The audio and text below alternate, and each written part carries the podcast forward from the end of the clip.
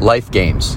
Two of my favorite life games are paddling out on a big day of surf and hiking. The reason I like to play life games is they help me to assess how I respond and how I think when I'm tired, when I'm hungry, when I'm sore, when I have to go further than I want to.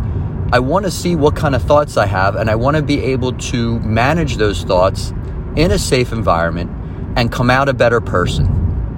Exercise does that for me all the time, but it's things like hiking and paddling out in the surf when I'm beyond where I thought I could be, or I go further than I knew I could, or I have to manage thoughts that I have that happen when I get pushed to my limits and learn how to harness those thoughts, use them for good, and go to the next level. I hope you have some life games in your life.